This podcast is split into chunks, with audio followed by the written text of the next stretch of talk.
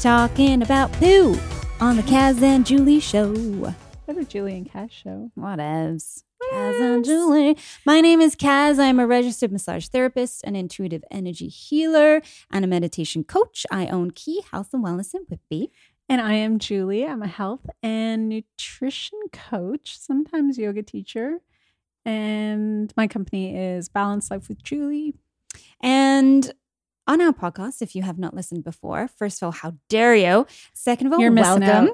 Um, we are just two like health and wellness nuts, and we Nuts. like to talk about different topics from different points of view. Uh, sometimes we agree, sometimes we don't. Sometimes there's brawling. There's Um, there's usually swearing. This one's crazy.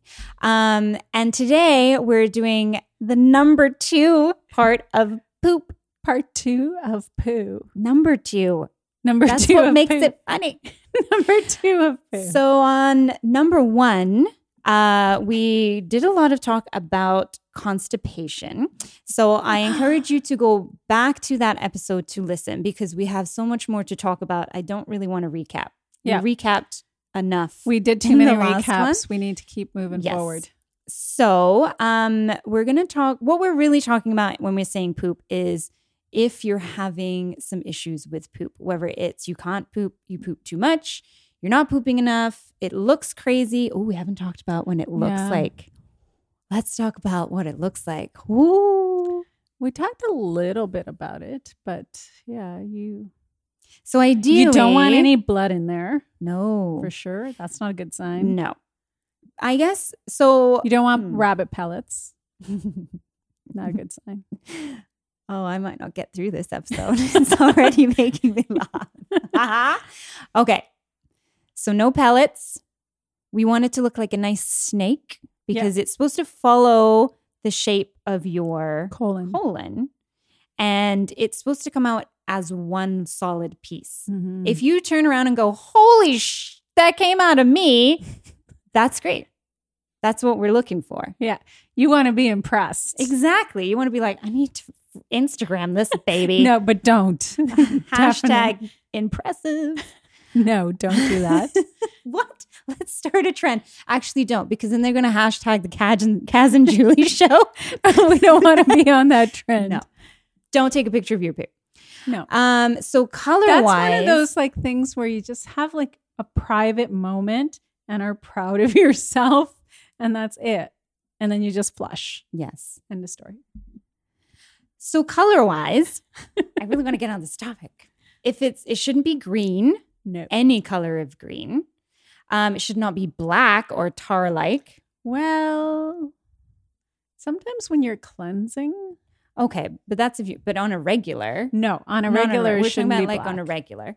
Um, again, it shouldn't be bloody or like mucusy. No, there should not be blood in there. Um, did I say yellow No, shouldn't be yellow. Or purple or blue or Ba- pink? It needs to be brown. If it's pink, you need to take a picture of it. I feel like if it's rainbow colored, take a picture of it. I'm willing to look at that and be like, damn, what? okay, so if it's a rainbow colored poo, please take a picture and send it to Kaz. because maybe you're a unicorn.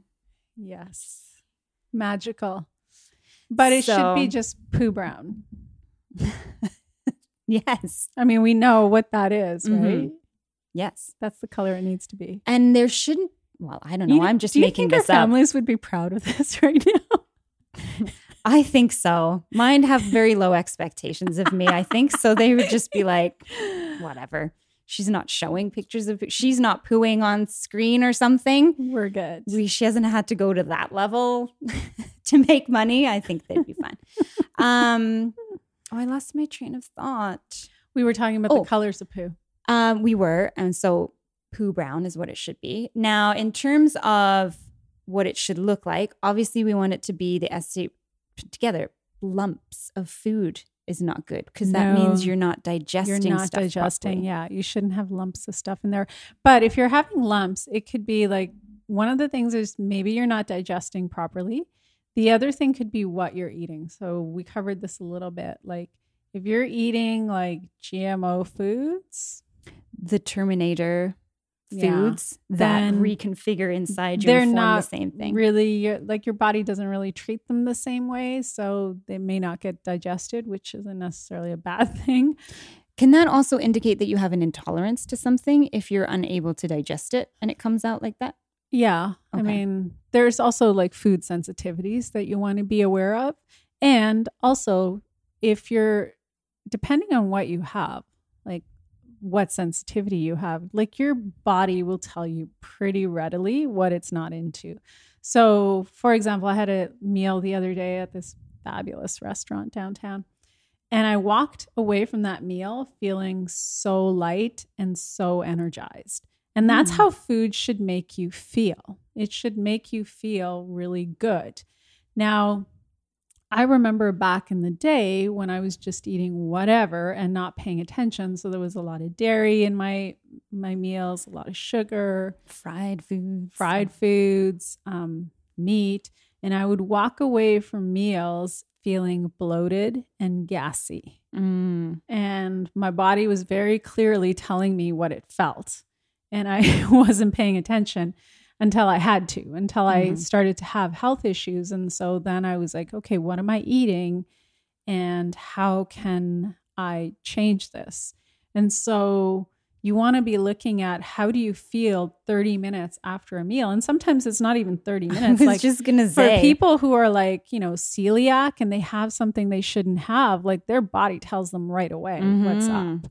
So you, th- and I don't think of that as a bad thing. I think like when your body's that clearly communicating with you, how we're marketed to food wise and what we should be eating are two completely different things. Marketing has nothing to do with nutrition Mhm. marketing is just selling stuff, right?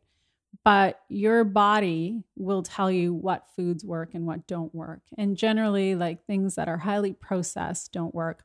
A lot of people have dairy intolerances.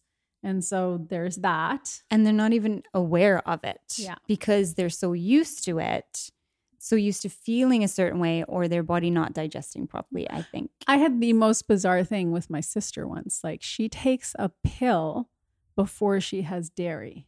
so And so she she- can have the dairy so she can have the dairy. So she said to me, she's like, "Well, you don't take a pill." I'm like, "I just don't have dairy. Like my body doesn't like dairy. Why would I keep having it?" Mhm. You know, there's that makes no sense to me. that's very interesting There's so many substitutes out there. So, yeah. Yeah. Um, yeah, chewing your food is very important as well because if you Mm. just swallow your food. So, chewing, mastication is the start of the digestive Mhm. process. There are enzymes that get excreted in your mouth that break up the food, and it starts to signal to your whole digestive system, your stomach, your colon, that there's food on the way, your pancreas. So they have, there are different enzymes that get added at different points in the digestive process. And certain foods get broken down in certain parts of your digestive system. So not everything is broken down in the stomach. That's not how it works. Mhm. exactly and so chewing really is giving yourself a head start on getting everything Digested. digested properly. So for me, I used to just shovel food into my mouth. So a lot of air was going in. So Mm-hmm. then I'm getting very bloated. Um, and I wasn't chewing properly. And so things were, it was painful. Mhm. Um, So you want to be chewing about, depending on what you're having, right? Like if you're Mhm. having soup, right? Like liquid soup, pumpkin No, soup. You're I not going to chew everyone. it 20 times. We're going to start a new fad. We're going to chew your soup. but if you're having like, you know, rice and vegetables, like you want to be chewing that Mhm. because it's it requires Meats, you should be chewing. Or we not. we know how you how I feel about meat. yeah. Keep it at a minimum, very minimum, like Mhm. zero. But go on.